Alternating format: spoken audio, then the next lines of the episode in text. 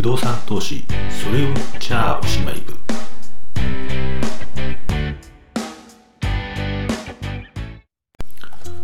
それを支部長です、えーこんにちは。ということですね。えっ、と前回ねそのテナントとねか貸し屋あー 貸主ね、えー大家さんとの交渉っていうところでいくとまあ、主だったところでいくとね、賃料、賃料いくらにするか、フリーレント何ヶ月うーにするか、敷金保証金を何ヶ月いただくかっていうね、この3つのパラメーターですよっていう話をして、で、この中で一番ね、あの、不動産投資のね、パフォーマンスというか、リターン上ね、あの、えー一番重要じゃ重要ではないという意味で、敷金保証金の話をさせていただいて、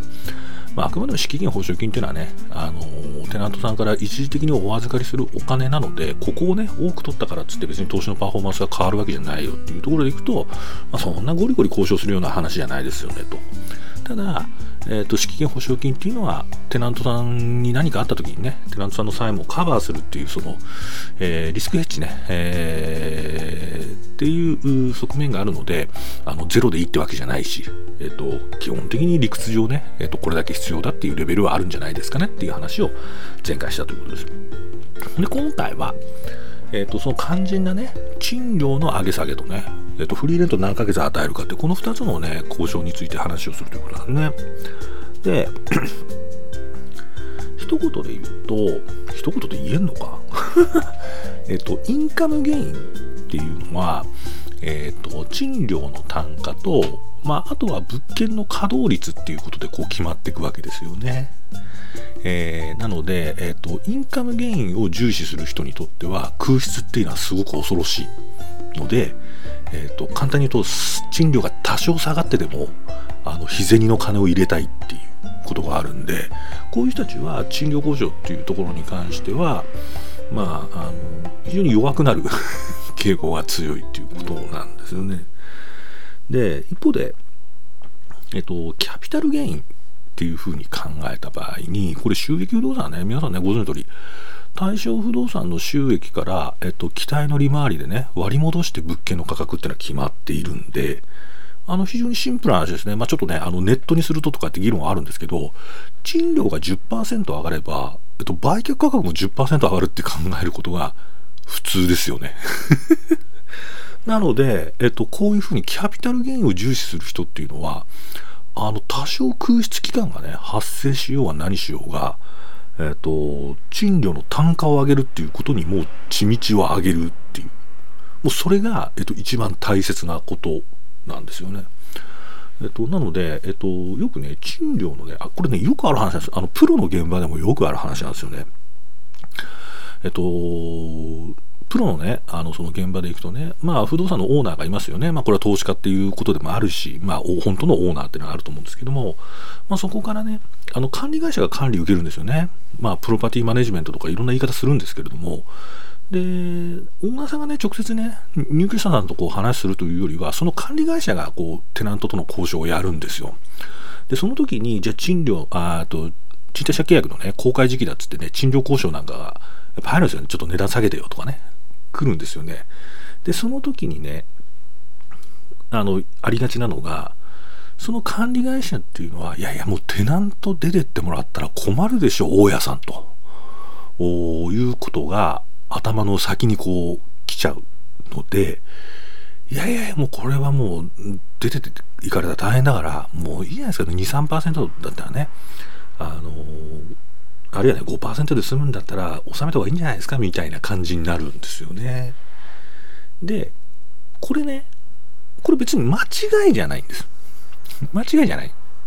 だって、空室がね、発生するよりは空室が発生しないで、えっ、と、ちゃんと、あの、日銭のお金が入った方がいいっていうね、こういう考え方もあるんですけど、えっと、要はそこは、えっと、不動産の投資をしているオーナーさんが、えっと、どういう投資方針かっていうことによって変わってくるっていうことなんですよね。で、シンプルな話すると、よく皆さんご存知の J リートとかっていうのはね、まあ、あれはその企業体のね性質として一旦買った不動産っていうのはもう老朽化でねもう全然使えなくなる限りはずっと持ち続けるね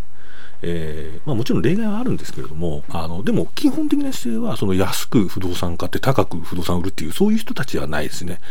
えっと、ちゃんと適正なリターンがある不動産を買ってきてで安定的な収支っていうのが継続してで自分たちの投資家、まあ、リートの投資口を買った人たちですね。その人たちに安定的に配当するっていうのはこれはミッションなんで、えっと、逆に言うと J リートなんてのはあのテナントの空室なんて困るわけですよね。発生するとね、えー、だから、えっと、もう出て出てもらっちゃ困るから、まあ、あのちょっとじゃあ下げますかと。いうことはよくあるんですね。だから僕よくね法人のお客さんなんかに言うとねあのなんつうんだろうな。あの例えばね新築のねこうオフィスビルでねその不動産会社がね新築でこう新しくね物件あの作ったんでえっと、テナント入居しますっていうビルと、まあ、あとはね既存のね J リードが持ってるビルだったら J リードのビル入った方がいいっすよと。っていうのはあのそういうね不動産会社さんっていうのはねその賃料収入を稼ぐっていうことよりは自分が新築のビル作ってでそれを売却する売却益を狙ってる可能性もあるわけですよね。でそういうとこ入っちゃうと、えっと、なるべく賃料高くするっていうことにこう軸足があのありますんで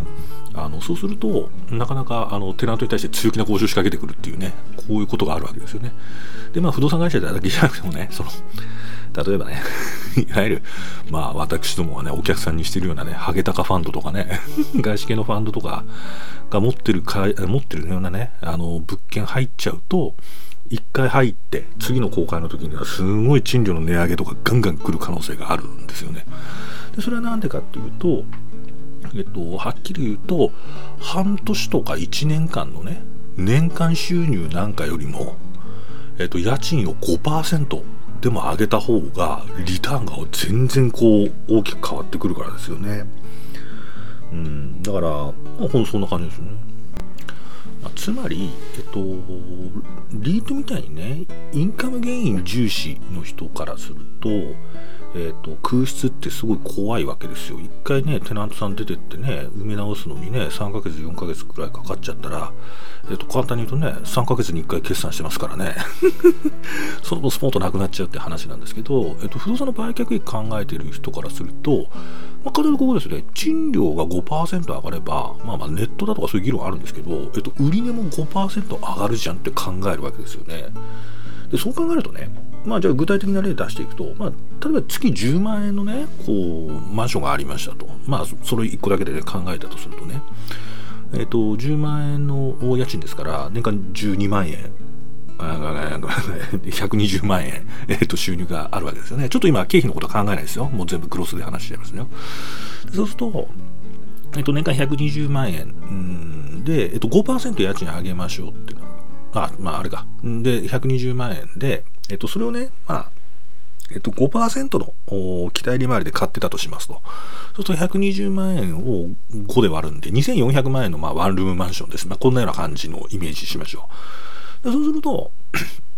えっと、家賃を5%上げるってことは、えっと、10万円を10万5千円にするってことですよね。えー、なので、年間6万円キャッシュフローが上がりますっていうことですよね。で、この5%上がったってことは、それを割り戻せば5%倍価が上がるわけで、240万の5%って言うと120万円、そのね、5%家賃上げることによって、120万円物件が高く売れる可能性があるってことになるわけですよね。で、えっと、テナントとかその足元のね、家賃からすれば、これ10万円が、月10万円の家賃が10万5千円になっただけの話ですよね。で、えっと、そうすると、テナントからすると5000円のアップですっていうことでそうか5000円上がるのかってことなんですけどもえっと何ていうんですかねこう見方としてねこう近視眼的に見ると月5000円年間6万円の、えっと、利益の取り合いに見えるわけなんですがその裏で、えっと、貸主からすればキャピタルゲインのことを考えれば5000円月家賃上げることによって120万円利益が上がるわけですから簡単に言えば5000円上げてくれるんだったらあれですよね。3ヶ月、4ヶ月フリーレント上げたって全然痛くも痒くもないですよね。うん。で、逆に言うと、これね、テナントさんとか入居者さんからの心理からすると、えっ、とまあ新規の入居の時でもいいし契約の時でもいいんだけどいやいやもうちゃんとねあの10万5千円で契約してくれたらもうあれだからもう3ヶ月ねもう家賃いいですよとただにしますよって言うとあれ大家さん太っ腹だねって だって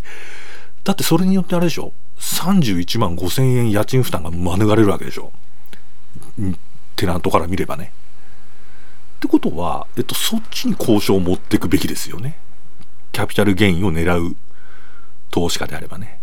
うん。いやだからね、やりましたよ。私私もね、一時期仕事のほとんどはそうだったですね。あの契約公開時期にあの賃料上げてくださいと。で、その代わりフリーレントこんだけ出しますからっていう、こういう感じですよね。で、それって実質的に3ヶ月ね、家賃棒引きしてるから、例えば契約期間が2年だとしてみると、24ヶ月のうちにね3ヶ月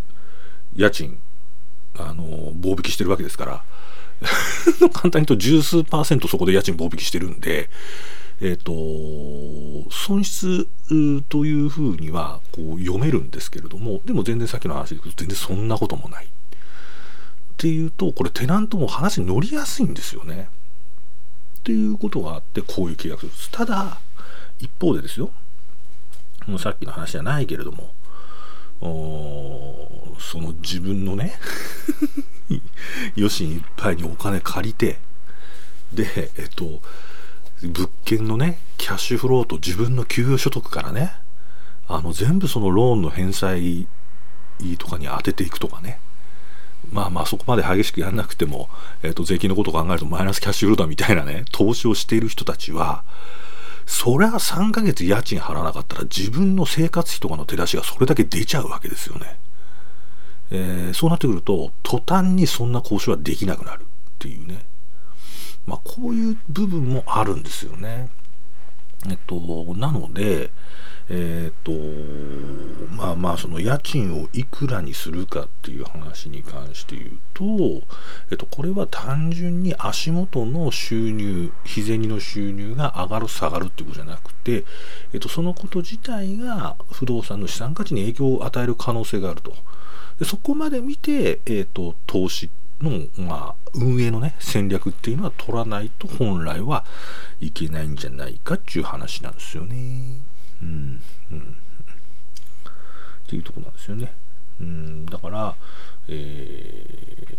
ー、まあそういった意味でねやっぱり不動産投資っていうのはあの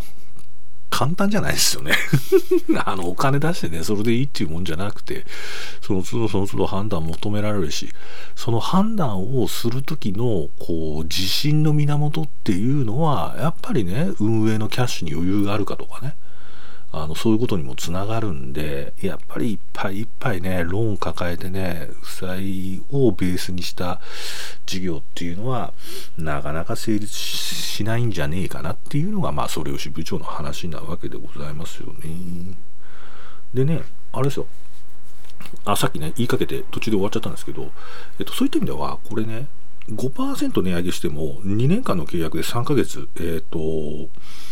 えーフリーレントやったら、まあ、実質ねこれ実の値下げと同じっていうふうに捉えられる可能性ありますよね。まあ、3ヶ月ぐらいだったらあれか。あ、でもあれですね。マイナスになりますね。えー、なるわけですよね。だから、えっと、我々は物件買うときにそれいうのは見てます。あれってフリーレント随分入れてるねって。これちょっと見かけ賃料上げてないって言って、僕らは逆引きしてそう計算するんですよね。だけど、えっと、そこまでね、特に個人の投資家の方々は、そこまでリテラシー高い方、いらっしゃらない可能性もあるんでそしたらもう上げた段階で売却も持ってっちゃうんですよね。うん。そうするとあのリテラシー低い方はフリーレントが入ってるから実質賃料がこれ下がってるんだっていうことを意識しないんであそうすると単純にあこれはあの10万5千円のさっきの話でね。10万5千円の家賃の物件なんだなって言って、えー、2400万で、えー、売り主が仕入れた物件を、まあ、2640万で買うっていう。まあ、こういうような話になっていきがちっていうことですよね。あの逆に言うと僕らがやっているそのオポチュニティ型って言うんですけどそういうすごいね高いリターンを求める不動産投資っていうのはやっぱそういうようなやり方っていうのもしてるわけですね。あの見せ見かけのね家賃っていうのが、えー、と増えていくっていうこういうような、えー、やり方をしてることもあるわけです。またこれが、えーと、余計な話にまたなるんだけども、えーと、2000年からね定期借家契約っていうものができたんで昔だったらねこういうことはなかなかできなかったです。普通賃貸借のところでも話しましたけどテナントの利益が圧倒的に強いんでこんなその一方的にねあの賃上げを要求要求することはできるんですけどもそれでなかなか賃上げにこうテナントが応じるってことは少なかったんですけど今はねあの特に大型のビルだとか商業施設は定期借家契約がもう一般的になってるんであのもう賃料ねあの経済条件折り合わなかったらもうう契約の終了時期でもう終わりですねとこの後は出ていかなきゃいけないですよっていうことがもうそういう整理になっているんでこういうような、えー、バリューアップっていうのも一般的になってるっていうこういう話でございますね。ということで、えー、まあ不動産としてのインカム元気やったりのね話長々とやっていきましたということでございます。